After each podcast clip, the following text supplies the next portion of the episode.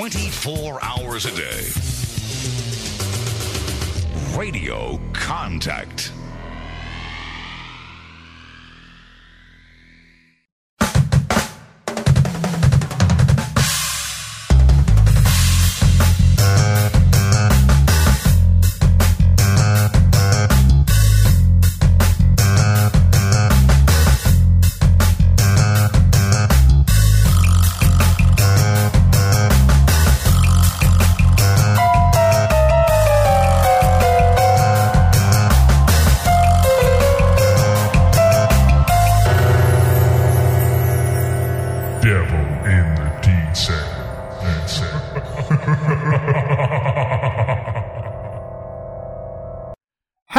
And welcome to this week's Devil in the Detail podcast. I'm Rob Pax and we're here talking all things Salford Red Devils. Join me, in the, join me in the show this week, as ever. We have Paul Whiteside. Just put my teeth back in, Paul. How was your week mate? Yeah, it's been good up to now, Rob. Yeah, I had a bit of time away with my family at the weekend. It was my dad's birthday on Friday night. He got a nice present with his beating Leeds, and then we, we me and my dad drove up to um, to see the family in, oh, near Scarborough for my mum's birthday on, on Monday. So we had a nice weekend up there, and it was nice to get the, the win. And it's good to be in the studio together at Salford City Radio. We've got a nice posh studio to do it in today rather than on the old Skype. So I'm looking forward to a good show. Yeah, it's different when we're both in the same room, Paul. It's uh, adds that bit of personal touch, I think. Obviously, over Skype's great, but it's great being in the same room as well.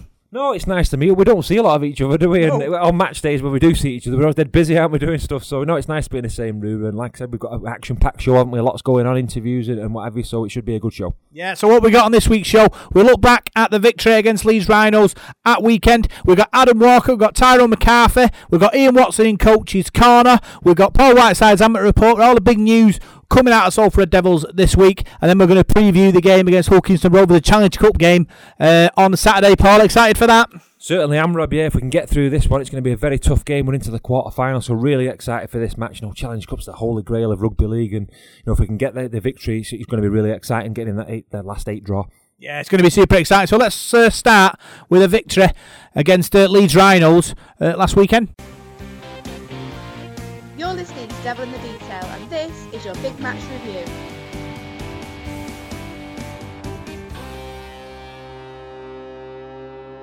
So, Salford Devils were victorious against Leeds Rhinos, 28 points to 16. Paul, good win for Ian Watson's men.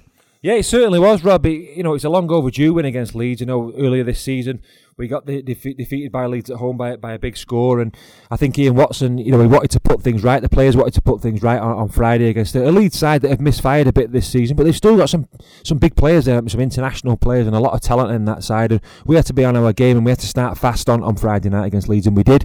We got the result. I, th- I think, you know, being honest, I think we could have scored a few more points against them. You know, they were there for the taking, really, but no, they're, they're still a good side. and We got the result. I think that's what it was about for me, the two points, and uh, especially backing up after the London game as well. Two wins on the spin now sits us in sixth place in the table. We've got 14 points already at the start of May. We only got 14 points all last season, I think, if I'm not uh, mistaken. So it's been a really solid start to the season. We've got the, the break for the Challenge Cup now, but uh, but yeah, a, a- good result. And uh, you know, with, with with what's happened today with David Furner getting the sack, you know, uh, we've uh, we've had a bit of an influence in that, I think.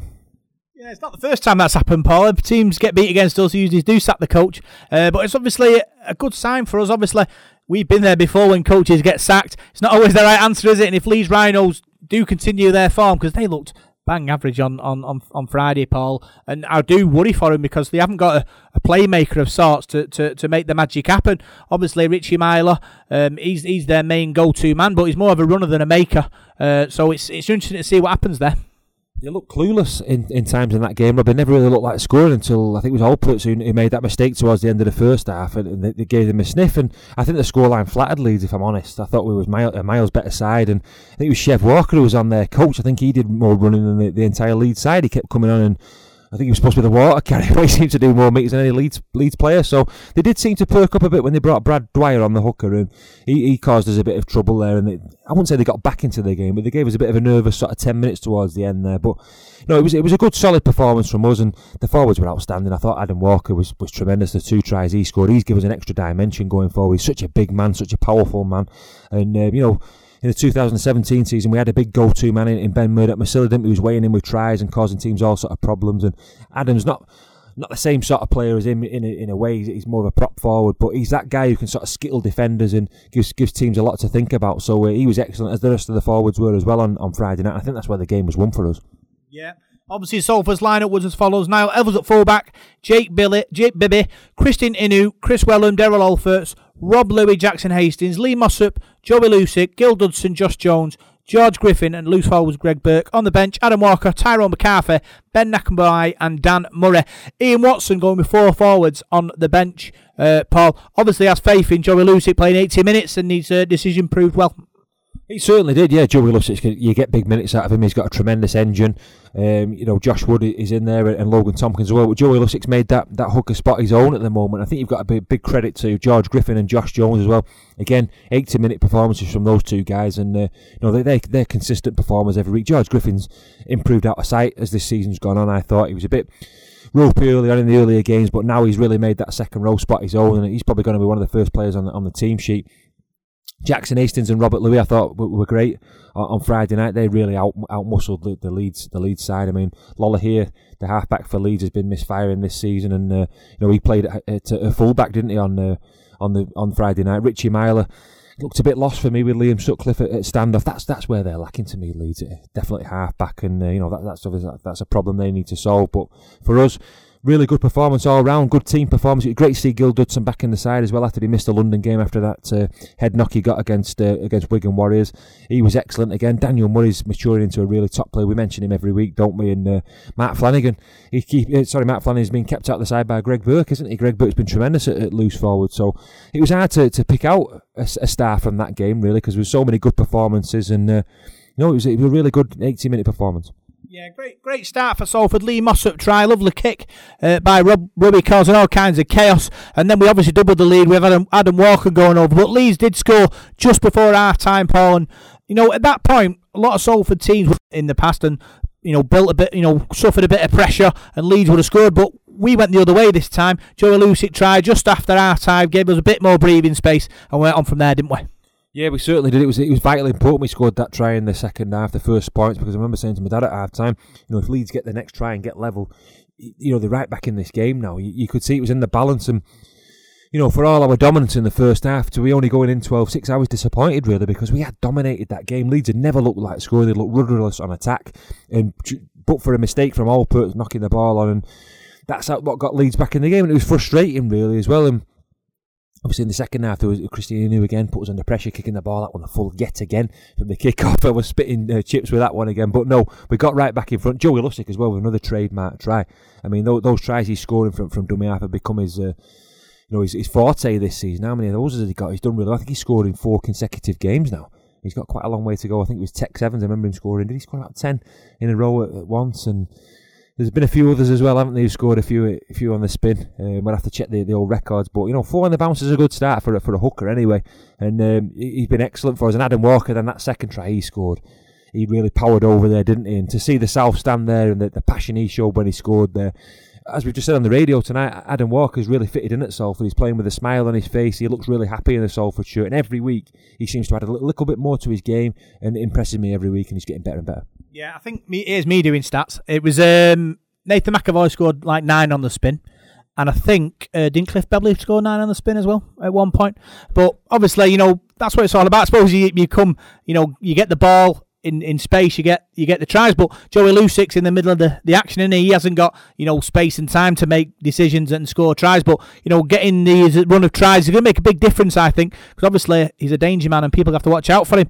Um, but yeah, exciting times. I think him. I think the halfbacks as well, Rob Lui and Jackson Hastings. You know, against Leeds, you know, totally dominated position, totally dominated dominated play, and it's important, obviously, in this situation that you know your halfbacks can take control of that and, and make it happen. And I think the boys did. They did, and Jackson Hastings controlled that sort of last 15 minutes of the game, really. I mean, I know there was a couple of mistakes. We let Harry Newman score that, that try late on for, for Leeds, but and Ash Handley went over in the last sort of five or six minutes as well. But we did control it. The game was was put to bed, really, by Hastings. You know, his kicking game was tremendous there in that second half. Just a few lapses in concentration, I felt, that just gifted Leeds two tries, you know, because it, the score was 28 6, wasn't it, with 10 minutes to go And then they obviously got those two late tries, and as I said before, the scoreline flattered Leeds really, and that was the disappointing thing. And I think Ian Watson was disappointed in that. You know, 28-6 would probably been a fair score. 28-16 looks like Leeds have been in the game, but uh, they were never in that game. I thought it was excellent, and it's up to us now to carry this on into this this weekend's game against Hull Kingston Rovers. Yeah, obviously, before we do the three with match reports and man of the matches, Paul, obviously, you know, looking at the game, like you said, the last couple of minutes, Leeds got back, back into it, scored a couple of tries. Was that players dropping off, or was that Leeds finding a bit of rhythm? That's that's the question you have to ask yourself. I think it was lapses in concentration, Rob, really, and that's something that could could come back to bite us. You know, a better side than, than, than Leeds there could have, I'm not saying win the game, but they could have troubled us. You remember a few years ago, St. Helens, we were 24 8 up against a good side there. We should have won that game. But you can't do that against good sides because they will come back and score points against you. And rugby league now, the way the modern game is, it's very easy to get momentum. And once you get that momentum, you're scoring back to back tries, you're making mistakes, you're on the back foot. It's hard to defend against a side that's got momentum when they've got, we've got on the front foot going forward. So Ian Watson will want to get rid of those mistakes because we have made a lot of individual errors this season in, in matches, particularly at Castleford, the whole game at home, the two Wigan games, and, and they've cost us. They cut. There's eight points there. Uh, you know, if you've won those, you, you're right at the top of the table, and you know we're doing really well in sixth place, but we, we could be in the, in the top three at the moment, but other than that. So I think signing those mistakes out, and obviously you've got a few players to come back in as well. You've got Ken Sio to come back in, Ed Chamberlain to come back in, and you know I'm not having a go at Derrell Olpherts, but he needs to wipe out those mistakes because if he doesn't, it's going to be difficult. Ian Watson's going to have a decision to make there then, and does Ken Sio come straight back into the side? So it's up to Olpherts now to, to, to book his ideas up and, and I don't know. I've been a bit too harsh in there, but you, you can't. Sometimes they cost you. They can cost you points, can't they? This, this is true, but for me, I think he's doing all right. I think obviously he's coughed the ball up a few times, but he is a danger man. Players, the other teams kick to him because they see his danger and they want him clearing his lines rather than you know putting uh, pressure on the other side. So it's a tactic they kick to Olpherts to try and you know burn his tank, and, that, and that's what that's what's happening. Obviously, he's spilling he spilled the ball a couple of times in contact, Paul, but you know he's he's, he's you know, scored a few tries, and he's getting better every every week for me. And I think that's what you want as a Soul fan. You want your players to to grow uh, under pressure, and I think that's what he's doing. Oh yeah, I think he's improved out of sight. I know teams tend to target him a lot because if you watch the Leeds game, they didn't seem to kick to Jake Bibby. All the pressure went to Derrell Olpherts, and, and we know he's made a few mistakes. And whether Leeds targeted that, I'm not too sure. I'm not having a pop at him whatsoever, Rob. I'm just saying that you know we need to cut those mistakes out. If you're gonna if you're gonna challenge in that top six, you need to be consistent and you know, as we said before, the, the Cass game, the Hull game, the Wigan games, those mistakes, I mean, they weren't all Olpherts. Some of the other mistakes were made by Evalds and, and Welham and, and, whoever. So, you know, I'm not blaming one person in particular. I'm just saying, as a team, we need to, to get rid of those mistakes because Inu, he's another one. I'm not having to go him, but two games running at home, he's kicked the ball out on the full twice against Wigan and he's kicked the ball out on the full against Leeds. So, just sometimes little fine things like that they can cost you. They can cost you points. So um, obviously they didn't on Friday, but going forward in the future, we, we need to iron those little things out. I think. Yeah, I think it's I think it's them two percenters in it. You know what I mean? For, for me, obviously the the Inu thing. Obviously, the tactic is to kick it as close as you can to the line to make the catcher think, do I catch it or do I leave it? And that and that's what he's trying to do, I suppose. But obviously, if you when you like it's like playing golf in it. If you overcut it or undercut it, the ball goes in the bunker or the water, and you and you're in trouble, aren't you? Um, but yeah, I, I, think it's a learning process for everybody. Uh, obviously, we're, we're in games here every week, Paul. That that you know we're competing in, and it's about playing in that that atmosphere and making the right decisions in that atmosphere. Because you find some some players when the pressure comes on, that heads go heads, heads go, don't they? And and they make rash decisions and make rash plays. But you know th- this team are beginning to, to, to play well in, in these pressure cooker atmospheres, and, and it's only going to be uh, good for the future. That. I think it's a fine line, Rob, doing kickoffs like that because you're not leaving yourself a lot of margin for error. But just going back to your other point, I think we are competing in matches now. Um, I was on a chat with somebody today and about it, and I think it was my dad actually. He's the one I speak to about Salford. But no, we were just saying about the, how competitive the side is now, and I think we're sort of as good as we were in the mid nineties now. You go back to the, the, Andy Gregory days where we, we could sort of beat anybody on our day. And and that's how we are now. We are competing. We're not going to matches thinking, Oh, we're gonna have to keep the score down today. We've got no chance of winning this. We're in every single game now. We've got Hull KR this week and then we've got to St. Helens next league game away from. And St. Helens are a fantastic side, aren't they? But, you know, we've got a chance. All right, we they're going to be the favourites. But with this group of players we've got now, if we play well on our day, as we proved at Warrington and Catalan, we're in with a chance against these sides. And it's an exciting time, really, because we've not had a team like this for a long time that can compete every, you know, week in, week out. So, uh, so no, what I was doing a fantastic job on a small budget, and he's punching above his weight, and I think the players are. Yeah. Uh, you spoke to Adam Walker and I spoke to Tyrone McCarthy after the game, and this is what they had to say.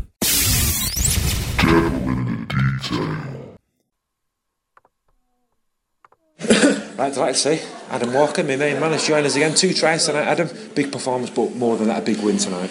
Yeah, I think it's more performance by the forwards. You know, we set a big like emphasis on this game and to dominate them middles, and we did exactly that. I thought. Is that where you think the game was won and lost today in the forwards? Yeah, we definitely we knew they were coming down ruck, and we had to tighten things up around ruck. I think Moose coming back helped out a lot, but we were just great down the middle. How much did that win for you, do for you last week at London? That was a big confidence boosting win. That professional job, professional performance. You know, that must have given you the world of, world of good in confidence. That. It is, yeah, because we haven't got back-to-back wins for a while now, so that's how it helps out a bit. And now we're getting more wins we're on trot, so it's helping out. Sitting on 14 points now, your old team in the Challenge Cup next week. How important is that game now? Break from the league, but the Challenge Cup's a mega important trophy, isn't it? It's a total different thing, you know. And I've played in final there, I know how important it is, and how what a great day out it is. And we, you know, we can go away with this squad, I reckon, and I do believe that. And I didn't know you was on the bench today. I had you a ten pound bet at forty to one for first try. You come on and scored a second try, but you know you're getting the tries out, you're getting over the line, and you must be delighted with that tonight. You could see the our passion in your eyes forwards, as yeah. you got that second try. Yeah, there, I'm I mean. loving it. That's what I mean. But I think our forwards are scoring all tries, and it should be the other way around. Really. Certainly is, but I think it was the forward battle to Yeah, that won yeah. us the game, and you know how are you enjoying it here at Salford. You can see in, your- in your Loving it, face there you're loving it, aren't you? So if you're loving it, you play better rugby, and that's how it is at the minute for me. Yeah, nice one. Well, thanks a lot again, Adam. Cheers for that, mate. Thank you, mate.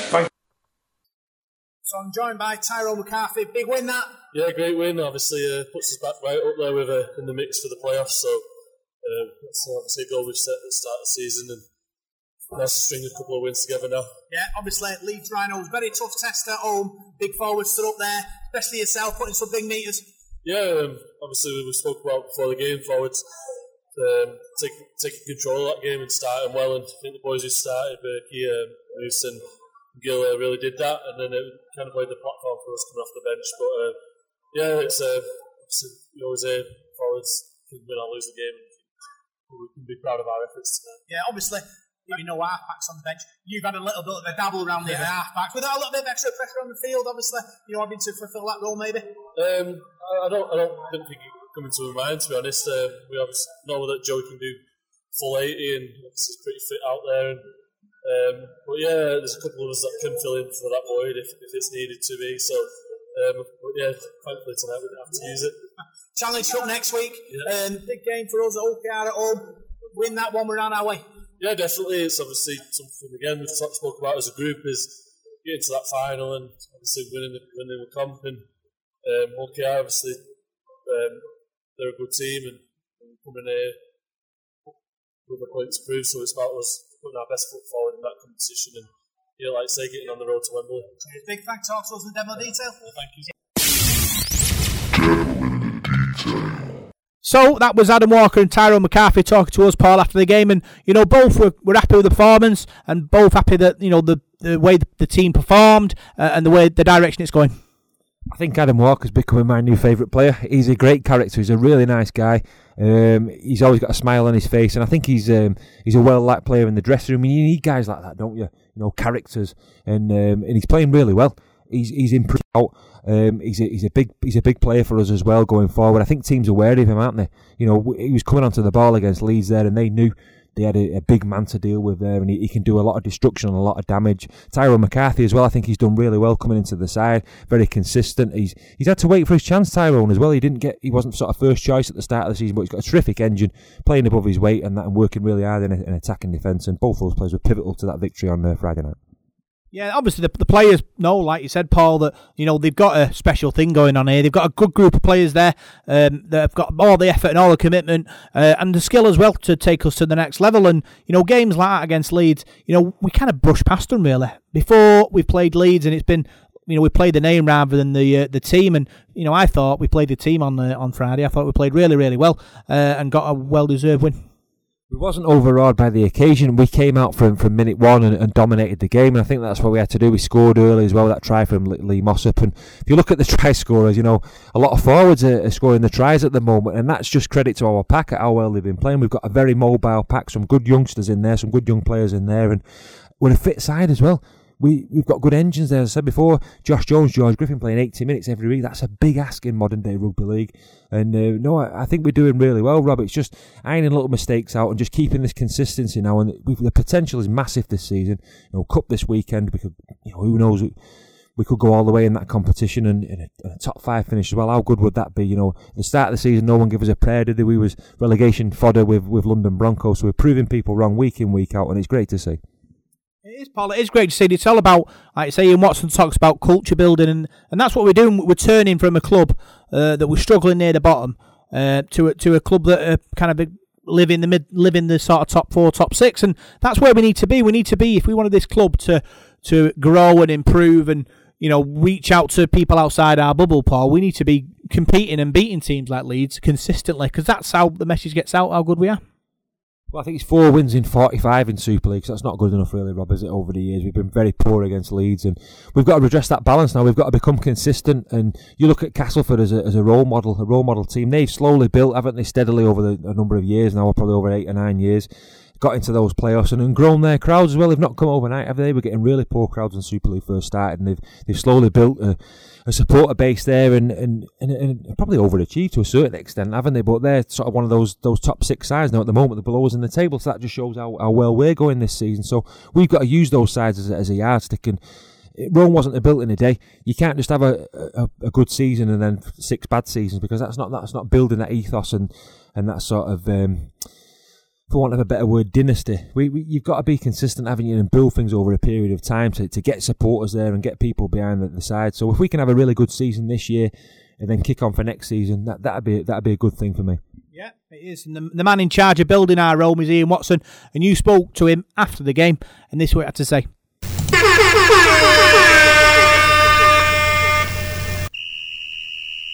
Coach's corner. Right, Ian Watson joins me. A good win tonight. Are you, being the perfectionist you are, were you a bit disappointed in that second half that we we sort of let Leeds off the hook slightly, or is that me yeah. being a bit too perfectionist? No, no, you're right. Um, soft try before half time as well. Um, we felt, and then what we've got to learn is if you look at the back end of the game, we didn't speak quite there because to be fair, overall it's a great team performance and really kind of proud of the group and what they've, uh, they've turned up there, especially after what Leeds did to us last time we played here. Um, but yeah, little bit filthy at the way we finished because if you look at the Wigan game, they came back and bit us, and we need to learn from that. What we did is we kicked out on full and then conceded again. Whereas we need to be smarter there and just keep the ball in play, have a real good defensive set, and then get back into the arm wrestle mentality. So we've learned a little bit of a lesson, but we've just shown there that we've still got um, a way to go. I suppose it's a good win in the way that it's, it's Leeds in it, the name of yeah. Leeds as well. And sometimes you've been questioned, teams been questioned yeah. for the set the belief. So to, to get that monkey off your back must be yeah. must be pleasing for the lads and a confidence booster. Yeah, look, it's a, it's a great win for us. Um, Leeds Leeds are a good team. I know um, they've been kind of on and off. They've had a few new changes, but you've got some great players in there. You look at Kallum Watkins, you look at Trent Merrin, you look at that Ava who's just come across, you look at Parcell, Dwyer, um, Richie Myler, Lolohea. They, they've got a great squad there if um, I, I know they said you have a few injuries, but if we had that many injuries, we couldn't put an international team out like they put out. You look at the young kid who's just come in, um, Newman, un, un, ridiculous speed when he scored that try when he ripped straight through. He, he's a great player, a great player for the future as well. That kid. How do you think our forward pack went tonight? You Adam Walker. I mean. I like to mention Walker because I like his power, but I think one man, I described him as the bionic man in my report, George Griffin. You know, 80 minutes out of him every week. He just seems to keep going, doesn't yeah. he? And that, is that where the game was won tonight, you think, of the forwards? Yeah, I thought, I thought if we could control kind of um, the first few plays um, on the transitions, that our middles had come to the fore and they needed to step up. And when you're playing against a Trent Merrin and an Ava just come over across from the NRL, and people, are, you, you want to challenge yourself as middles and you want to put your hand up to say that I'm an international player myself, which Lee Mossop and Gil Dudson and them are. I thought Lee Mossop, Gil Dudson, Burke, I thought were outstanding at the beginning, and then I thought Daniel Murray, Walker, Tyrell McCarthy brought, brought us real energy when they came on as well, and then they lifted us again from there. Back to back wins now. You can put that back to bed for a couple of weeks till the St Helens game. Obviously, doesn't get any does it? Does it? Next league games away there. Challenge Cup next Saturday. How important is that one now for you? Oh, huge, huge. It's a huge one for the for the club. Um, we need to come here, back this result up here, and get into the next round of the hat. And that's what we're looking to do as a team. We want to. Be, we want to be competing for things, and we've just put ourselves on the cusp of um, the playoff places now. Um, so we have a little bit of a break from the league. I think sixth place Cup. we've gone up to. Is that right? Sixth place Right, okay, league, so we're yeah. just on the like the cusp of it, aren't we? The playoffs. So what we need to do now is really kick on from here. Really build on what we've just done now. Build on the first half of the season, and then get to this Challenge Cup. Get get the result is the big one for us here now. Is it pleasing for you at the moment? Because you, I won't say you've got your full strength side. You've still got players missing, haven't you? Yeah. You've got like a decent amount to pick from at the moment, haven't you? Yeah, yeah, we've got a couple of players um, obviously still to come back in. Um, obviously, Greg Johnson was back in the squad um, for the first time this. How's this season. doing? We're looking Yeah. at the Magic Weekend. Oh no, Okay. Ke- uh, Ken's probably back this uh, next week. Um, he trained fully on was Friday, Thursday. So we trained Thursday. He trained a little bit on Tuesday as well with us. So he'll have a full week next week. So we'll see. He should be available hopefully for the Challenge Cup time. As I said to you before we've started recording, that's the you, you've won you beat Leeds three times now as coach, and not many Salford coaches have done that. And I think it's the first time since the seventies, where sort of mid seventies, where we beat Leeds in consecutive seasons. So, uh, so congratulations! Now you've got to go and do the business against St Helens now. Yeah, no, that'd be a nice one to. Well, we've not won for nearly forty years. Yeah, well, so, that'd be uh, a good one to knock it off there. Over over the last few years, I think we've broke certain records on a, on a few things. Well, I think as you well, have, so- Ian. You certainly have. You seem to be able to give us these these away days, these away days, and and uh, come up with these results for us. Yeah, I think the, the boys, the way they apply themselves, they buy into the game plan and they buy into what we're doing here. We know we're a small squad and we don't we don't have loads of players, um, but they buy into what we ask of them and they do the job and they do it really well. And it's credit to them, really. Would you happy with the start tonight? Because you've been saying like you wanted to get that good start. Yeah, we we, did. it. We got on the front foot tonight. Yeah, we, we needed it. We couldn't give Leeds a sniff here. Um, it's good to post points early on, on teams and kind of put yourself in front because it just builds a little bit of confidence and more belief in you as well. Um, the thing what we've done is we've we've got off to a couple of good starts and then been pulled back on it as well. So what we did, we didn't allow that to happen um, today. There was a time in that game, I think, when Krisnan Inu kicked the ball out on the full. and I started to panic. Did you panic at that stage where Oh, you could you just just sort of Leeds getting a foothold in the game? Then Yeah, you could just see it happening when he did it, when he kicked it on the full, and then just putting pressure back on yourself on your goal line as well. When we've been in positions like that against Wigan, haven't we? Um, and then they've come back to bite us um, in the last minutes of the game. And if you look at the last few minutes of there, Leeds started picking up the intensity and the speed of the thing because they had a bit of a sniff, and that's what we need to start doing: kill teams off so they don't get that sniff and they don't come back at you. Congratulations tonight, Ian, and good luck in the cup next Saturday, mate. Cheers, Paul. Cheers, mate. So, Paul, that was Ian Watson talking to yourself after the game. You know, very happy with the result and what the players produced. Yeah, he was, but he, as I said in the interview, he's a perfectionist, Ian, and you know he knows there's things to work on in that game. He wasn't 100% happy with what happened, and uh, he'll be ironing things out for this weekend against Hull KR, and obviously we'll speak about them a bit later on. But that's going to be another tough test for us. So it's momentum building, though. We've won two on the bounce now, and two tough games. Well, London's not easy to go to, and we had a good Easter as well. We backed up and won two games after that against London and, and, and Leeds. So it's been a it's been a good few weeks for the club, and and I think Ian's really pleased with that. And let's just hope we can get this result on Friday now, Saturday, sorry.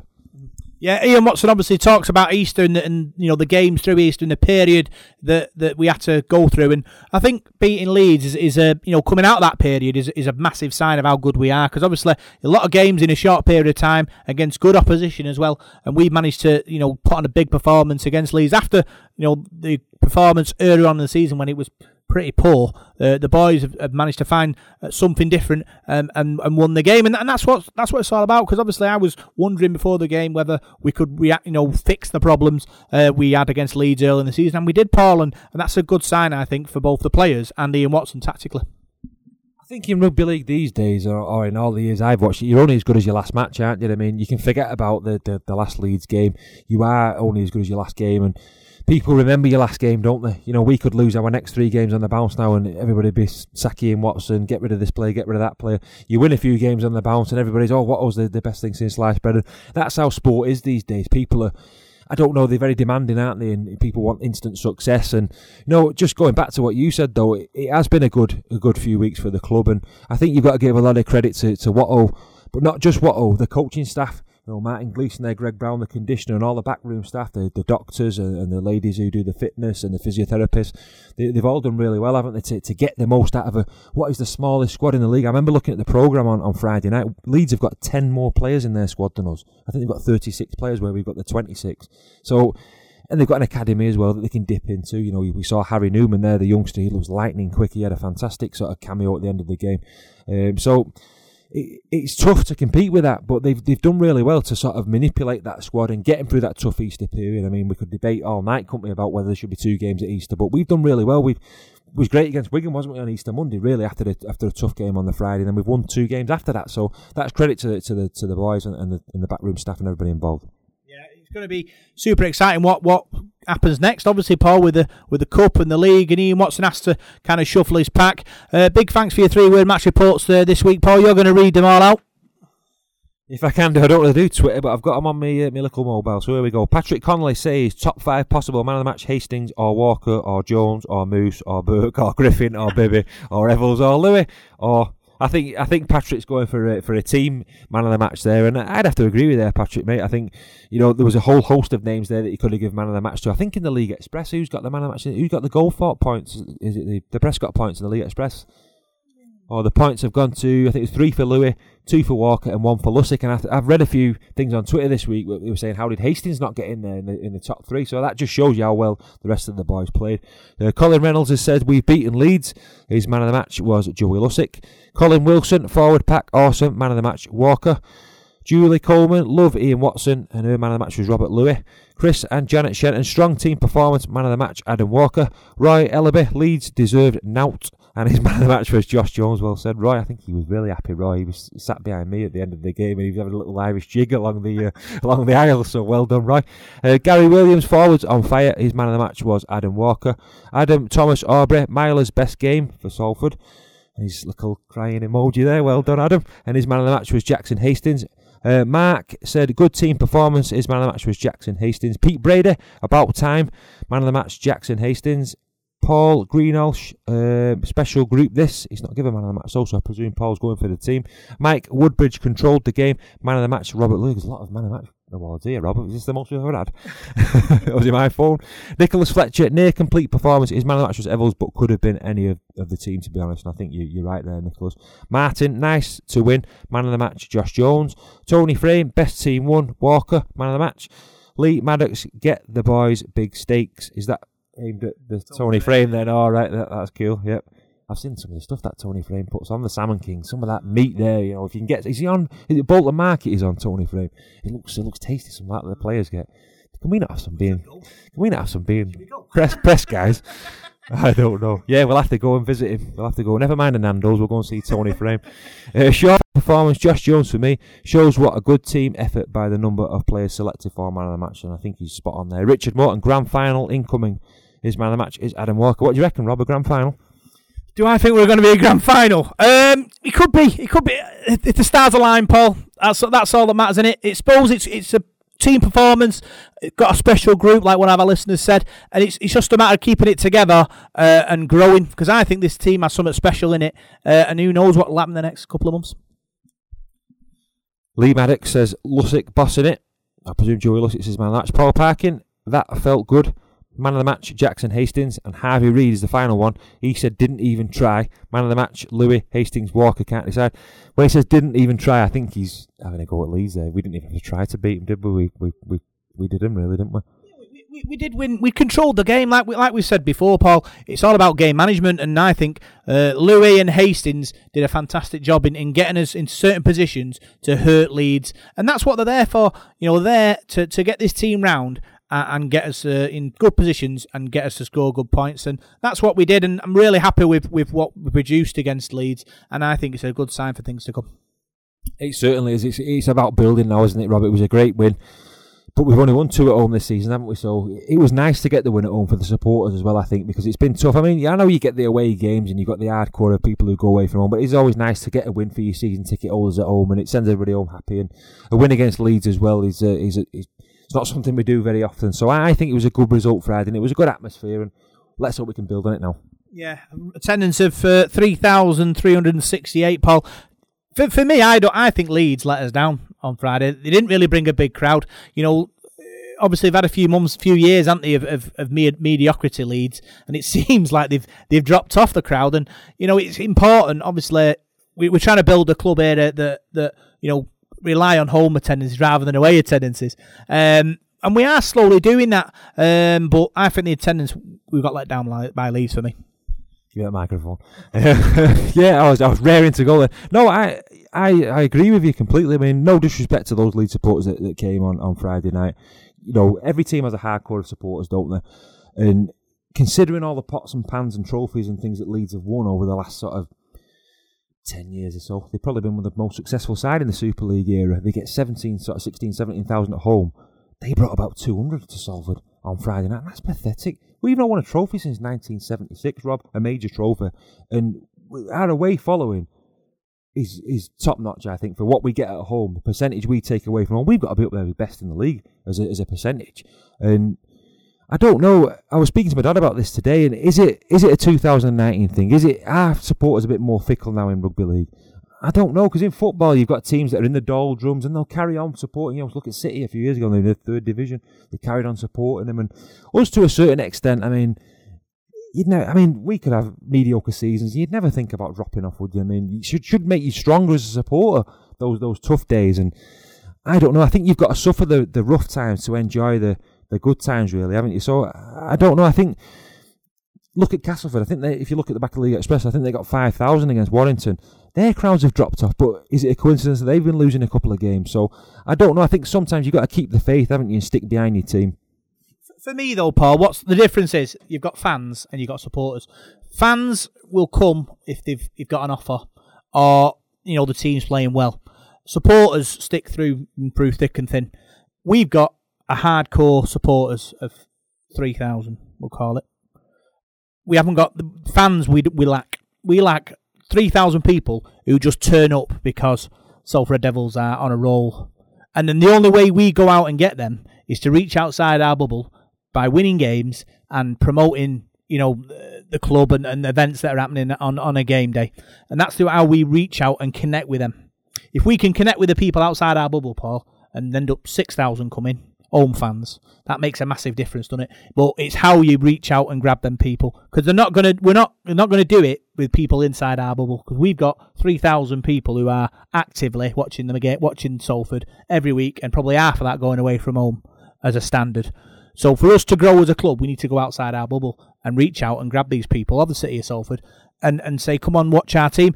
Obviously, it's a difficult situation you're, we're in because obviously money's tight. We can't have, have a massive marketing budget to go and splash posters and, and TV adverts and radio adverts all over the city, even though we are doing a bit on uh, one of the radio stations in, in the city. And that's what you want, you need. You need to be reaching out to people. And we're starting to do that. I'm just hoping the club continue to grow and continue to reach out and do it. Yeah, so I I'd like to ask you a question now, and and the listeners, if they if, if they what they think of this, if you look at St Helens and Leeds, I mean, I know you just said there we've got hardcore about 3,000. I don't think we have. I think our hardcore's probably about two. 2,000 maybe. I, I, I may be wrong. But if you look at Leeds, say take Leeds, Wigan and Saints, if they'd not won anything for 20 years, not 40 years, 20 years, would they still be getting decent crowds? I'm not so sure because you've only got to look at look at Wigan. They played London on Thursday night and there was 9,000 there.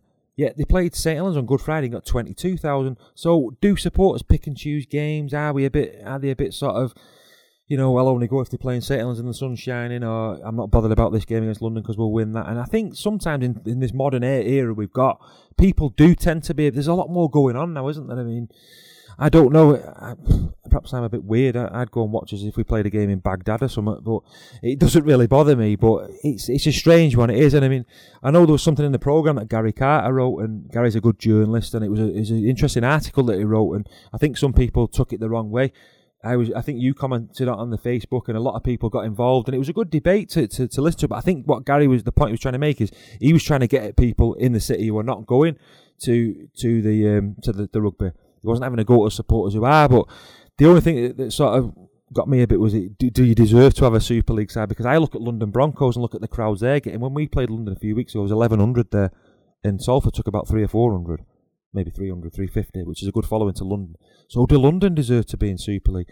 I think if you're in there on merit, you're in there on merit, aren't you? And it's a debate you could have all day, isn't it, about crowds and things like that. And I know I get what you're saying about the money and attracting people and all that because we are evolving into this community run club now. So it's, it's a really difficult situation because I'll just throw something else out there now. I know I'm going on a bit, But you're looking, as a lot of rumours in the papers and the press at the moment about players staying for this season. I won't name names, but you get the league. You looking at League Express. There's about four of our players being tapped up by other clubs or being the press is saying, oh, he's going there and he's been linked with such a club. And I think now, because we are struggling and we've not got a backer or we're struggling for finances, that's what you're going to get. But you need the crowds to keep those players. So it's a it's a vicious circle, really, isn't it? A chicken and the egg situation, if you like. You know, I'm waffling here a bit, but you, you know, you get the point I'm trying to make, don't you? To keep those players, you need good crowds, but to get good crowds, you need to spend money to, to you know to market it and get people in there and put offers on and, and entertainment and this that, and the other. But we haven't got the money in the first place to put that on. So it's a really difficult situation that the club are in and the people at the club are working the socks off. So it's not something I'd like to be. I'm going to give you the mic now because I'm waffling my head off here. But you know where I'm coming from, don't you? Yeah, I agree with that, Paul. I, I, I think obviously we're evolving into a club um, that, that we want to be, like the mid-table side. We wanted to be a community club. We, we had Marwan Koukash as our owner, and it didn't quite work out. That did it. Well, obviously, he had ideas about turning us into a Manchester club and reaching out to to, to want us to follow us. Now he's not there anymore. He's gone to he went to uh, Cumbria. Now he's in Liverpool trying to sort of create that club. We wanted this community club, but we've got this community club. What we've got to remember as a community club, what you've got to remember is if obviously you haven't got the juice coming in your tank, then you're going to have, going to have problems. To be honest, we, we have got some juice in the tank because we've got the squad builder. We've got people come buying tickets. We've got season ticket holders. You know, we're not we're not Brassic. We just want to keep this team together. That's that's the difference. Before we talked about Salford, you know, oh, it's been it's looking down a barrel, and you know we, we haven't got any money, and it's you know it's looking a bit dodgy. This this isn't that kind of conversation, Paul. This conversation is we have what we hold. How do we get bigger? As fans, what what can we do to to to make uh, this club grow? Obviously the players have have uh, you know their you know career to think about, and obviously with with a club we give opportunity. That's what we do as a club. We opportu- we give people, you know, young players or people who have uh, you know f- fell out of the game for one or reason or another, uh, and say to them. Come and play for us. Show us that you're good enough for Super League, and they do. And they come for one, come for one season. They, they, you know, they find the feet. The second season, you know, they grow into this Super League you know player and then obviously the third season it's contract time. So obviously at that point they'll say I'm worth I think I'm worth this much now. And then it's up to the club then to decide is is he worth that kind of money. And if he is that kind of worth kind of money and he's uh, you know he's offering a decent amount and you know we, we can afford that. That's when we sign him up and we go we, we build and we build on top of that. But if the club can't afford to keep him and he wants wants to get paid, you know, more money somewhere else, there's nothing much we can do about it, really, Paul. That's that's the bottom line. All, all, all, all we can do is try and build this club into a club that, when you get to the point in that third, um, you know, period where the contracts are coming up, the clubs can say to the player, "Look, why why are you moving to Hull? Why are you moving to Castleford when we're competing week in week out? We're getting to Challenge Cup quarterfinals, semi-finals, we're in the top four and five. Why why are you going? Why, why, why, why would you go? Apart from that, getting paid more money, I understand that. If, if a player gets paid more money, he'll, they'll, they'll probably end up going. But if we're competing and you know they they feel happy, you know why would you go? That's that's the big question for me. Well, yeah, it's a short career, Rob, isn't it? And I think sometimes supporters forget that, that players aren't supporters. Are they? Players are doing this as their job. Obviously, they've got a loyalty to the club that they're playing for and they want to win, but they're not they've not supported this club for 20, 30 years. After they're here as a job, they're here for a short spell of time. You usually not get many players playing at 10 years at a club doing it. If you get an offer from someone else who's perhaps you've got a better chance of winning trophies at that club, or they've offered you a, a longer contract, or there's a bit more stability there for your family. Because let's not forget, like you made an excellent point last week, and me and my dad were talking about this last week, and he said Rob's come up with an absolute blinder there, and it was, and it's a belting point, Rob. Players are not in a Subbuteo box, and they don't come out once a week and play. You you made that point, and they're not. They've got families, they've got children to think about, they've got stuff going on outside of, of, rugby, and we don't all see that, do we? So a player's got to be happy as well, hasn't he? And, and, players will move on. It's part and parcel of sport. So I dare say there'll be players that leave. I don't want to be the prophet of doom here, but there probably will be players that leave at the end of the season, and new players will come in. That's happened since time began, and that'll that'll probably still happen now. But the, the main thing what we've got to keep doing is working hard on and off the pitch, trying to grow the club, and it's going to be a fight, Rob. It's going to be a big fight to to to stay in Super League, I think, over the next five years or so, because we're evolving, aren't we? And it's going to be tough. And I'm just hoping the public of buying into it. Laps fans come back because we all know people, don't we, who, who've been to the game and have not been for a while. And I hope people buy into it and we can keep doing well and, and keep winning matches because it'd be a, real shame if this team broke up because a real chance of achieving something. And I, I don't know. I've heard lots of rumours over the last few weeks and I don't buy into any of it. I don't listen to any of it. I think until something's announced, it doesn't mean anything to me like we say, it's all rumor, it's all you know news, and you know you've you've got to obviously un- understand. You know the, the players are just looking out for themselves. They they need to be paid what they feel like they need to be paid, and you know as as a club, we we can only afford what we can afford, and you know like you said before, like I said, brilliantly point I made. There's the the you know they aren't they are human beings. End of the day, they're not superior players. You know that they've got other factors like family and you know where the kids are in school and you know where they live and you know you know all kinds of different factors that we wouldn't we we don't even know about. So you know it's not all about the money. End of the day, it's about how happy they are. And I'm, I'm sure when Ian Watson talks about culture and you know want to build that you know winning mentality that's part of the process paul because obviously they want to be part of a club that are looking forward and thinking we're going to win the next game rather than a club that were what we used to be was like we can afford to get beat at Wigan, we can afford to get beat at Leeds as long as we beat Hull KR at home. When that's that's the kind of club we were, but we want to be a club that wins every week. So when we go to, to Wigan and we, say right, we're going to win today, and we go to Leeds and we'll say we'll, we'll give them a good game and, we and we're going to go and win this. You know what I mean? And, that, and that's the the shift of mentality this club is in at the moment. It's all about shifting that mentality between, from a club that you know used to used to pay over overpaid um, you know Aussies that are coming to the end of the career to a club now that are giving youth a chance and giving people a chance, you know, to, to prove the Super League worth. And we're on this journey to the next step where it's a club that we're competing in that top four, top six every year, and we're in Challenge Cup semi-finals every year. And it's that next step that we're on. Uh, and yet, if we do have to, obviously, you know, lose a few on the way, you got to hope, like I say, hope Ian Watson, Ian Blease, Danny Barton, you know, they're all rolling sixes at the moment with players coming in. They haven't really brought a duff one in, have they, recently? You know, they, they, they bring in class in, so you've got to hope, obviously, they continue that good form. And the ones you lose, you replace with a, with a better quality player. Well, you trust him. I think the players trust Ian Watson as well, don't they? Every player you speak to, you got so much time for Watto. Oh, he's he's took chances on players that other clubs have sort of shipped out, and other players that have lost faith in. You know, the guys that came in from Widnes last season, players that have got points to prove. They might not be star names in, in, in rugby league, but the players that have got points to prove. And Watto's building that now, and I think the team spirit we've got in that side, there, you've only got to see him in the, in the dressing rooms on the, the videos that Steve McCormick does at the end of the games and, and things like that. The camaraderie there at Salford's fantastic. The team spirit's fantastic, and I think I'm just hoping it's written in the stars this season we can get to Wembley 50 years on because I think that that'd be a massive, massive thing for the club if that could happen. So fingers crossed, you know, we can go all the way in that. But I'm quietly confident we can still carry on competing this season and have a really, really good year. So I know we've probably said a few depressing things there, or a few. I think it's things that people are talking about at the moment, aren't they? And sometimes you have to speak about those things and, and give your point of view on it. And I think that's I think we've given our point of view on it there. And I don't think we're a million miles off the the of top end of the table at the moment. We're doing really, really well, and uh, you know, it's still going to be. It's only May, and there's still a lot of excitement left in this season. It's not depressing. It's not depressing. It's it's fact. It's, this is where we are as a club. If if, if obviously you were you know you know thinking about oh yeah, we had the same team we had in I know 2000 when you know the team you know it was a, a, functioning team but it wasn't really you know a fantastic team but what what I'm saying if if we were in that situation then you'd be thinking here we are looking down a barrel but now we've got a we've got a team that, that wants to play, and obviously we're not going to s- sort of service our bubble out of this problem, Paul. We've got to go out there and, and attract people outside our bubble, and we have to find the people who are out there. If, if they aren't coming, and find out why.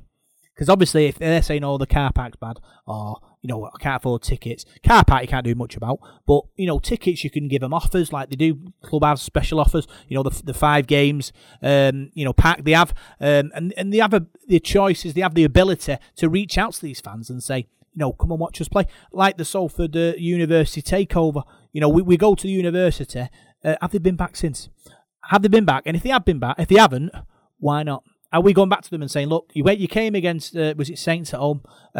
Come and watch us again. What can we do for you to to, to tempt you to come? And that and that's the kind of thing we need to do really. And and that's hopefully the next step because obviously being a community club, yeah, we talk about reaching out to the community, but for me, we're reaching out into our rugby league community, our bubble, when really we should be looking outside our bubble to grow our bubble.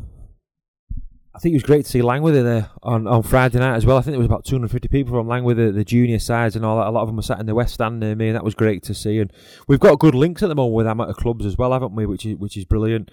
And no, there's a lot to be positive about. An awful lot to be positive about at Salford at the moment. And like I said before, Rome wasn't built in a day. T- things take time, don't they? And uh, I, am I'm, I'm confident that we can get things right, and, and, and we'll get things right off the field as well. And people will start buying into you know what we're producing on the field because you know Watto and the and the boys are doing really really well. And just going back to like the, the late nineties, early two thousands, if people sort of think you know we, we've been a bit in and out this season, this is heaven compared to then. We was absolutely dire. I mean, no disrespect to some of them lads. Were some good lads who played for us then, and you can ream them off.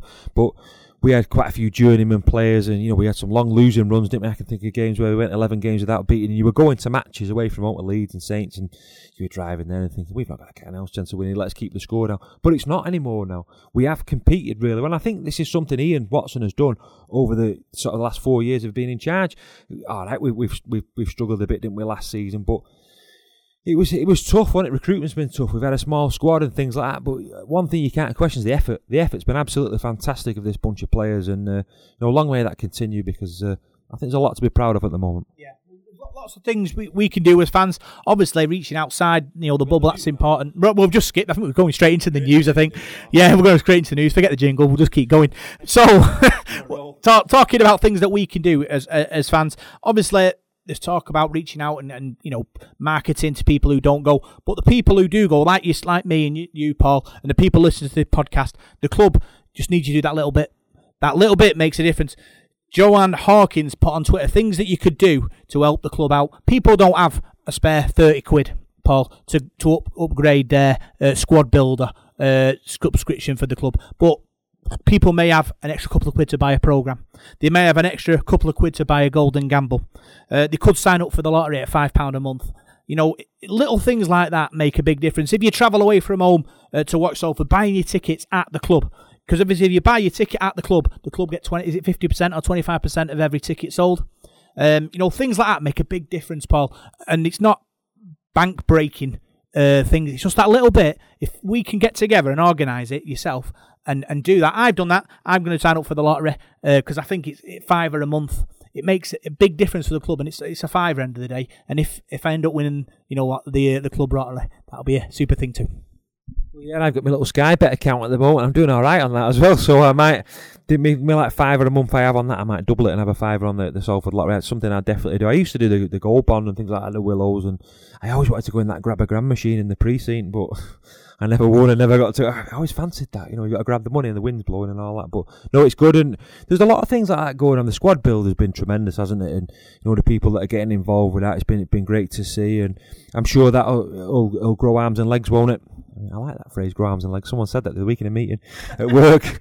uh, no, I, I, think it will do, and I, I, hope it goes on again next season, and, and we carry it. And I'm sure we will do, won't we? But it's been a great, great thing to see. And you know, there's been people there who probably not got loads of money and they bought a season ticket and done that as well. And I, I, don't think you can buy supporters like that. I think that's tremendous. And just when you're going about other teams with big crowds, I I don't like Salford. I stick up for Salford supporters, and I'll, I'll do it on Facebook, and I'll, I'll defend them until till the cows come home because we've got some tremendous supporters who put their life and soul into it, don't they? They give you a last penny, some of them, won't they? Like the, the chap who's been stood outside City's ground and uh, Steve Lang, I think his name is, and you know stuff like that. I mean, what other clubs do that? The, you know, there's some real lifers at Salford and people that you, you're absolutely proud of, and you know, I, I just I'm just glad we can play a small part in doing stuff like this.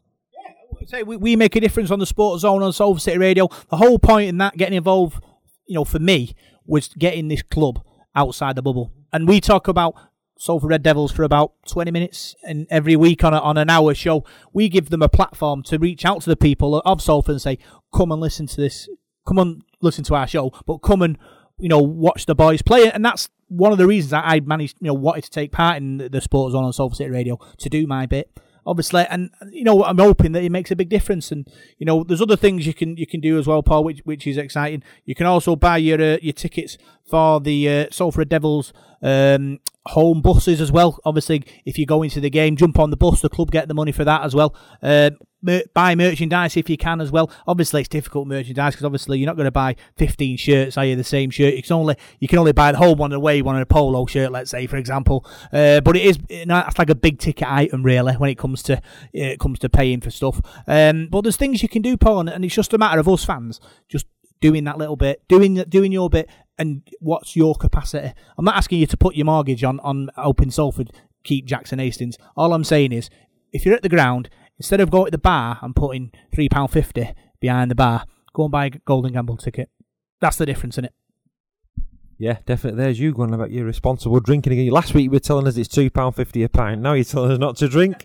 So uh, no, no, I think you're dead right. You're dead right. And there's an awful lot of hard work that goes on and unseen things as well, isn't there? And just on what we do, I wish I could do more. I wish I could do more writing. I wish I could do more radio stuff. But it's difficult when you're working sort of 50 hours a week at your job. You, just try and fit in what you can, don't you? And you know, uh, but but no, the, the stuff that supporters trust are doing, the, the buses they've been tremendous.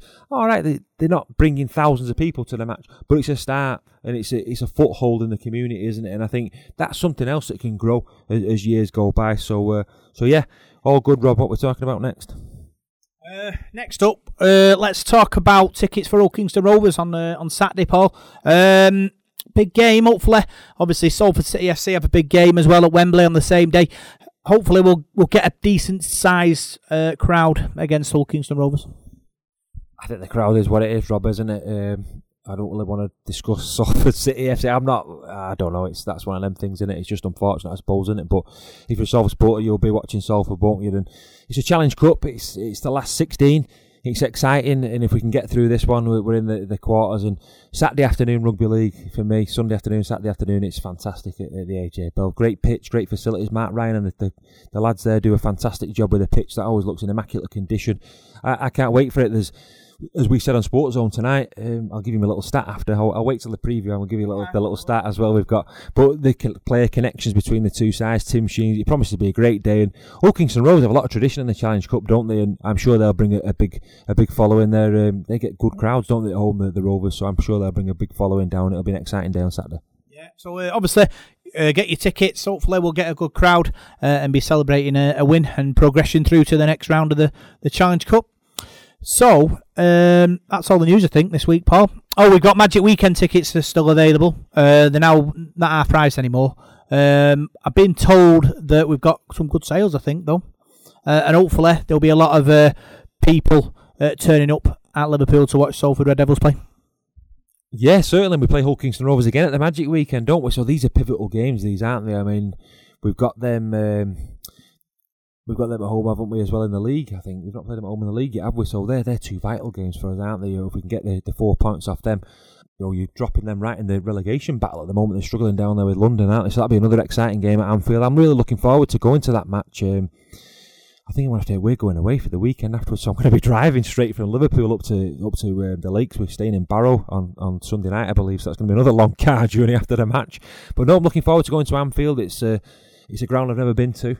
Big big Premier League football ground as well, and who knows, they might be the Premier League football champions by the time we go there. There's a lot going on, isn't there? As we've mentioned, the football on the Sports Zone, but. No, really excited to go. It's promised to be a great day. I'm not too sure who's on. I've not really read into it who's on the same day as us, but I know we're on first on the Sunday, aren't we? So, uh, so really excited for that. We've got the, the shirt as well, haven't we? The Magic Weekend shirt, you know, the, the, the, the charity and stuff for Salford Royal that gets raised with that, that as well. So, uh, really excited for the Magic Weekend. It's a good event.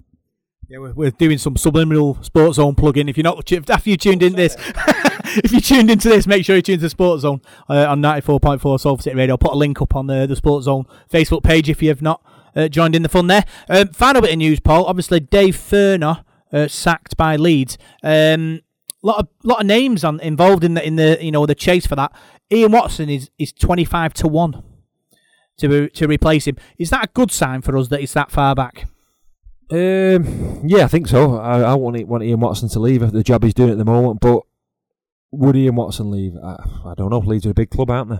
And you've got to go if you're ambitious. I suppose you have to you have to go and follow the, the your ambition, don't you? I don't know. Uh, It's Ian Watson's his own man. He'd make his own decision, wouldn't he? But he's 25 to 1. I think there's about 20, 25 people above him in the list. I think Richard Marshall's the favourite, who was the coach at Halifax. And I find that strange because Halifax have just got rid of him. And he's done a great job there at, at Fax under, on a low budget. And uh, he's a good young coach. He did his apprenticeship at Warrington as an assistant there, I think. And uh, he's, he's the 4 to 1 favourite for that now. I think the James Ford, the coach at York, who's doing a tremendous job as well, he's up there. Tony Smith. He was on the listing. He coached obviously Warrington and Leeds, so he's been there before. He's somebody that popped into my head today. Uh, Tony Smith, Daryl Powell's up there in the, in the prices. Shaun Wane as well. They're all the sort of the favourites. And Brian McDermott, I think he was above Watto. I think he was about 16 to 1. So I can't see them going for Watto, to be honest with you. Not for me. Watto's uh, building a dynasty. No, Paul will chain himself to his to Watto's front gate before he goes. but uh, no, not for me. He's building a dynasty here, uh, and I don't think he he'll be right going to Leeds. I think he knows there's a unfinished business at, at Salford. So that was a mishmash of uh, the Leeds match report and the news. Uh, next up on the Devil the Detail, what we'll do, we'll look at our Paul's amateur report and see what our amateur sides did this week.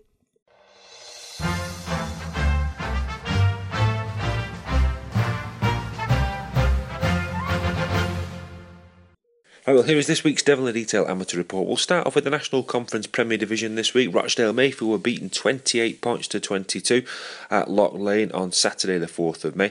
In Division 1, Saddleworth Rangers were beaten at home. They were beaten by Milford 28 points to 18, leading 6 4 at half time. Milford stormed back in the second half to take the two points in that match. The rest of the results were all in Division 3. Hunslet Warriors 16, Waterhead Warriors 8, Oldham St Anne's 18, Heworth 26, and a much improved Salford City Roosters were beaten this week. They were beaten 26 points to 20 against Eastmoor Dragons. Salford Roosters tries coming from Paul Morgan, Christian Higgins, Jordan Parker and Mark Gilligan. They were just pipped by the Dragons. Trailing 14 4 at half time, Salford City Roosters did come back well in that game. They stay bottom, but after a couple of good results in recent weeks, they're hanging on in there definitely. So the fixtures for this week coming, it gets underway Friday the 10th of May. Saddleworth Rangers are away at Stanley in Division 1. On Saturday the 11th of May, Rochdale Mayfield are at home to Siddal. And in Division 3 it's Gateshead Storm against Salford City Roosters, Waterhead Warriors against Drighlington and Woolston Rovers against Oldham St Anne's. Well, turning our attention to the Northwest Men's League, these are results from Saturday the 4th of May. Division 1, Folly Lane 22, Halton Simms Cross 14. Division 2, Bury Broncos 24, Pilkington Recs 8 0. Division 4, Gaswood Stags 38, Saddleworth Rangers A 16. Division 5, Salford City Roosters A 0, Blackpool 24. The fixtures for this coming Saturday, the 11th of May, Premier Division is Walney Central against Rochdale Mayfield A. Division 1, Oldham St Anne's A against Folly Lane. Division 2, Bury Broncos play Chorley Panthers, Pilkington Recs A against Langworthy Reds, and West Horton Lions against Leigh Miners Rangers A. Division 4, it's Interroads Bridge Lions against Rochdale Cobras, Runcorn versus Cadishead Rhinos, Saddleworth Rangers A against South Ribble Rabbitohs. And in Division 5, Bolton Mets are at home to Wigan Springview, Salford City Roosters A play Golborne Parkside, and the Newton Storm play Higginshaw. Well, in Student Rugby League, there was a good result for the Salford Red Devils Rising Stars A team in the Division 2 of the College Northwest League. They beat Wigan and Leigh College by 50 points to 26. So an excellent result there to the Salford Red Devils A. They've moved up to third in Division 2 now. So fantastic win for them and congratulations. Moving on to the youth and junior leagues. There's not many results coming from, from this weekend, just gone Sunday, the 5th of May. In Division 1, of the under 18s, Rochdale Mayfield beat Thatto Heath Crusaders by 24 points to 22. In Division 2 of the under 16s, Burtonwood 28, Folly Lane 16, Portico Vine nil, Rochdale Mayfield 34. And in Division 3 of the under 16s, it was Bury Broncos 40, Woolston Rovers 6. The fixtures for Sunday, the 12th of May. In the Lancashire Cup of the under 18s, Saddleworth play Oldham St Anne's. In the Northwest Youth Cup under 18s, Folly Lane at home to Burtonwood. Waterhead Warriors play Latchford Giants. And in the under 16s, sorry, the under 18s, sorry, Northwest Youth Cup, it is Halton Farnworth against West Horton. Salford City Roosters play Langworthy. Thatto Heath Crusaders play Rochdale Mayfield. The under 16s Lancashire Cup, it's Saddleworth Rangers against Newton Storm. The under 16s Northwest Youth Cup, it's Hindley against Waterhead Warriors and Walney Central against Oldham St Anne's.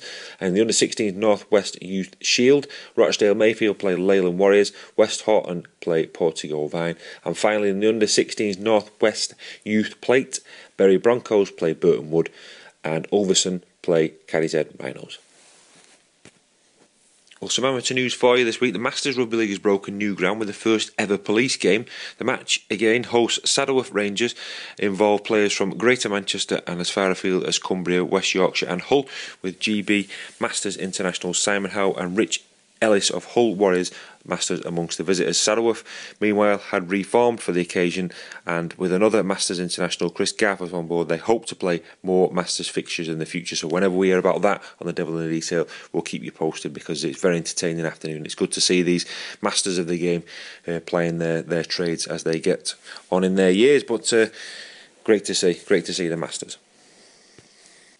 Well, finally, on this week's amateur report, I know it's not amateur, but I always like to mention the Challenge Cup as Rob will do in the main podcast. But I've got the fixtures for this coming week. It's the sixth round of the Cup. The uh, get underway on Friday night, the 10th of May. Dewsbury Rams play Halifax. That's an 8 o'clock kick-off. The television-vised game is Hull FC against Castleford Tigers. That's a 7.35 kick-off. Wakefield Trinity play Widnes also on Friday at 7.45.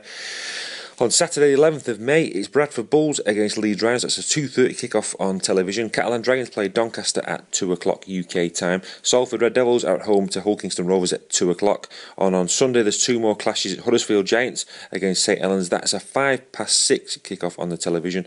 And Warrington play Wigan Warriors at quarter past 2 on television. So Four matches out of the eight on telly, so mouth-watering games there to watch as well. Don't forget, get yourselves down to the AJ Bell for Salford against Hull Kingston Rovers. That's all I've got for you on the amateur report. I shall see you on Saturday for our big club clash with KR. Take care.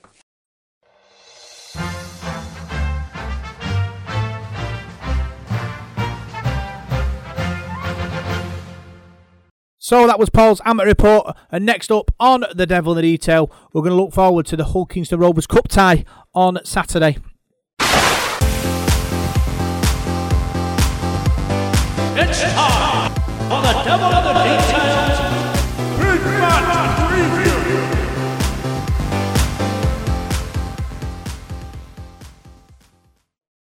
So, Salford Devils are at home to Hull Kingston Rovers in the Challenge Cup on Saturday, Paul. Massive game for Salford. Obviously, Challenge Cup excites all fans of all ages, and it's a home tie, and we're hoping to get through to the next round. We certainly are. You can't argue with a home tie in the Challenge Cup, can you? I mean, Kingston Rovers away would have been a tricky one. I think it's going to be a tricky one at home as well, despite their, their poor league position. They've still got some really good players, some really good strike players as well, some very experienced players. So I'm looking forward to a really good game. I mean, they're, they're a bit of a Jekyll and Hyde team for me, really. On the day, they can they can really turn it in. They've had some good results this season. Uh, they won the whole derby, the first game of the season. But then again, they've had some some real hidings. You know, they were beaten at Leeds a few weeks ago, and they were, they were beaten. They were, came back in that game, and nearly won it actually. But they was hammered at Huddersfield as well. So they have had some strange scores. They had a really battling display the weekend. Just gone at home to St Helens, scored twenty odd points in that game, and run St Helens really close. So you don't really know what to expect with them. And obviously, you've got the Tim Sheens factor as well. And my little stat was um, we've got four players in our squad. Go on, Rob. Sorry. Wait for this, mate. Get get comfy. No, I was just looking at. it. We've got four players in our squad that played for Hull Kingston Rovers in the 2015 final. Kris Welham, Ken Sio, Tyrone McCarthy, and Adam Walker. And I found that really, really interesting. Really, I mean, I'm not sure about Ken Sio because he's out injured and he's. Watto said he's, he's been running. He's, he's more or less back now and ready to play, isn't he? So whether he'll, he'll feature, I'm not so sure. But the other three could do. So, uh, and you've got Tim Sheens as well. The Tim Sheens factor. You've got Ryan Lannon and Weller Hauraki in the Hull Kingston Rovers lineup, and Lee Jewitt plays for Hull KR as well. He's not been in the squad of, of late. I'm not sure whether he's injured, but you know, there's there's quite a connection there between the two teams. It could have had a bit of spice on Saturday. That's why we pay the big bucks, Paul. Be able to pull out stats out the fire like that. No, it was just it was just something I, I was reading. I was looking at the. Um, I was doing the my preview, you know, for, for you guys, and the Sports Trust used my preview as well. And I was looking back at the, the, the 2015 Cup tie when OKR played Leeds, and it, it just dawned on me there. I thought, oh, there's, there's two players. Initially, I wrote two players, Sio and um, Kris Welham. I thought, oh, hang on, Tyrone McCarthy's played there. I think he was captain Tyrone McCarthy for Hull KR. So it was quite an interesting, interesting stat. And Adam Walker was obviously there as well. So, uh, so yeah, there's quite a good connection there. And you look at the size there. Who do you pick out as your danger men? I mean, obviously there's Josh Drinkwater and Danny McGuire on the day. They're two good, good halfbacks, aren't they? You've got Craig Hall, who's a bit of a talisman. Some pace there, and, and I think it's the forward pack for me. They look a bit light in the forward pack. Kine Horst, he's always a danger man for me. You know, and yeah, Danny McGuire, old Ed. knows his way round. It's going to be interesting. Obviously, the battle with Hastings uh, and Lui, who comes out on top there. Like you said, Josh Drinkwater as well. He's he's a, a danger man for for Old Kingston Rovers.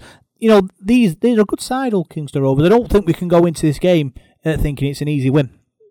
On the day, they're a good side, aren't they? I think they're a bit in a hit and miss, aren't they? I think they're a side that are low on confidence at the moment. But you look at that back line there: Ryan Shaw, Ben Crooks, Will Oakes, Junior Vaivai. I mean, he's a big lad, that Vaivai. But you know, Shaw and Crooks are, are very quick, very experienced as well. Shaun Lunt, the the hooker. Remember a few years ago when we played him in the cup at Salford. I think they were in the championship. Then he scored two excellent tries that night, and he was probably the man of the match on the night. So you've got to watch him round the ruck. And Chris Atkin as well is a very very clever player. So they've got some talented players in their team. I suppose it's just getting it all together on the on on the game day, isn't it? But they're definitely a side to, to be wary of, and, and a side that can cause you problems. Do we have a r- weather report for Saturday? Have we had a look? It's going to be dry. Going to be dry. Was it big coat or small coat? Put your big coat on Salford. It's always windy, isn't it? But uh, no, I think it's, it's about 16 degrees, but dry. That's the main thing. 16 degrees, dry. Um, could all change. This is true, Paul. This is true. Global warming and all that. Um, so, what's your prediction? What's your What's your prediction for the, the cup game against Hull Kingston Rovers? Salford 34, Hawkins Rovers 18. 34-18. No, no backstory, just a scoreline. Have you got a backstory for me? Who's going to score? I just go with the score, mate. I'm not as clever as you. Clever as me. yeah. Well, leave that hanging. Um, what we're going to go for, I think. Um, I have been. um, yeah, yeah. I've been really close. We're getting there. No, the Nando's isn't too far away. The Nando's is not too far away. Maybe this week, Paul. Maybe. So, Salford v Hull Kingston Rovers at the AJ Bell Stadium. I'm thinking Salford will go into an early lead. Kingston Rovers will peg us back. Just as, just like Leeds, really. Peg us back just for half time. Uh, and then obviously we'll run away with it in the second half. So I'm going to go Salford Red Devils 40. Hull Kingston Rovers 16. 40 16. And I'm thinking um, maybe Daniel Murray to score the, the one just after half time rather than Joey Lussick this time. Been rich vein of form, Daniel Murray, recently with his with his tries, hasn't he? I'm just looking at the other fixtures. Uh, the Friday night it all gets underway. Dewsbury, Halifax, Hull FC, Castleford, Wakefield, Widnes. Dewsbury, Halifax is a really interesting one because you're going to have a, you know one championship side that's definitely through there to the, to the quarterfinals. That looks a tasty tie. And then on Saturday we're playing OKR obviously. Catalan Dragons play Docklands to go through. Bradford Bulls play Leeds Rhinos. That's a tasty one. Yorkshire Derby. They've not played each other for a few years, have they? Huddersfield Saints is on Sunday and Warrington Wolves against Wigan on the Sunday. So who, who do you pick out there, Rob? Who, what do you reckon? Who, who, who are your eight teams for the quarterfinals? Well, I'm going to go Halifax to beat Dewsbury. I'm thinking, obviously, Hull FC have quite a good cup pedigree compared to Castleford. Um, they're above them in the league. So I'm going to go Hull to beat Castleford. Uh, Widnes v Wakefield. Wakefield the win. They're at home. Um, Leeds and Bradford. Now that's interesting because obviously they're on a bit of a Leeds Rhinos are on a bit of a spin, aren't they? True, the coach has just been sacked, but that could go either way, couldn't it? Against Bradford, Bradford are at home as well. I think they've gone about is it eight games undefeated as well, or something like that. So it's going to be very interesting. I'm going to. I go for Bradford there? Thinking Bradford as a big big cup. predictions in a minute. You give me yours. So I'm going to go Bradford to beat them. Uh, Catalan will beat Doncaster. Uh, we'll beat All Kingston Rovers. And then Huddersfield v Saints. Um, Saints have just beat Huddersfield recently, haven't they? At home. Uh, in the Challenge Cup. So I can see that happening again. And then the final one. Uh, Warrington v Wigan. Warrington at home. Wigan struggling a bit. Scratchy. Warrington to win at home. I've gone um, the opposite way. I've, I've backed Wigan to win that game. I watched them on Thursday night against London, and um, Radio Manchester phoned me up on Sunday. I was on the phone, and yeah, they phoned me. I was in the bath. I was in the bath. We was on holiday, and um, Ellen running. She went, "Oh, there's a lady on the phone from Radio Manchester. They want you for the phone and to speak to you."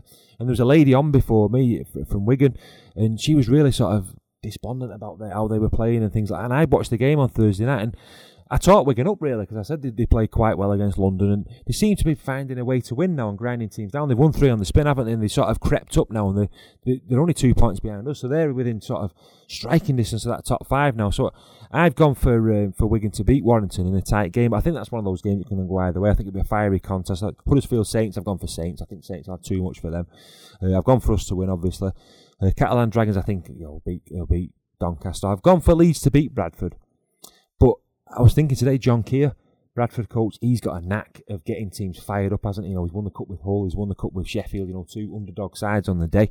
So I think that could be a close game. But I think Leeds might just have a bit too much pace for them. Wakefield, Widnes, Wakefield, will win that one. I think. You know, no disrespect to Widnes, Hull FC. Castleford, it could go either way. I, have backed Castleford to win that one. And then Dewsbury Halifax, I've gone for Halifax. I'd love Halifax to get through, and it'd be nice for us to draw Halifax in the quarters, and we could play for the Colin Dixon Memorial Trophy then, couldn't we, in the quarterfinals? That'd be tremendous if we could do that. So, but I think it's going to be exciting, Rob. I think there's some great games there. If you look at the telly games as well, I think it's Bradford Leeds on the telly and Wigan against Warrington. There's some great games there to watch this this weekend. So I'm really excited, really looking forward to it.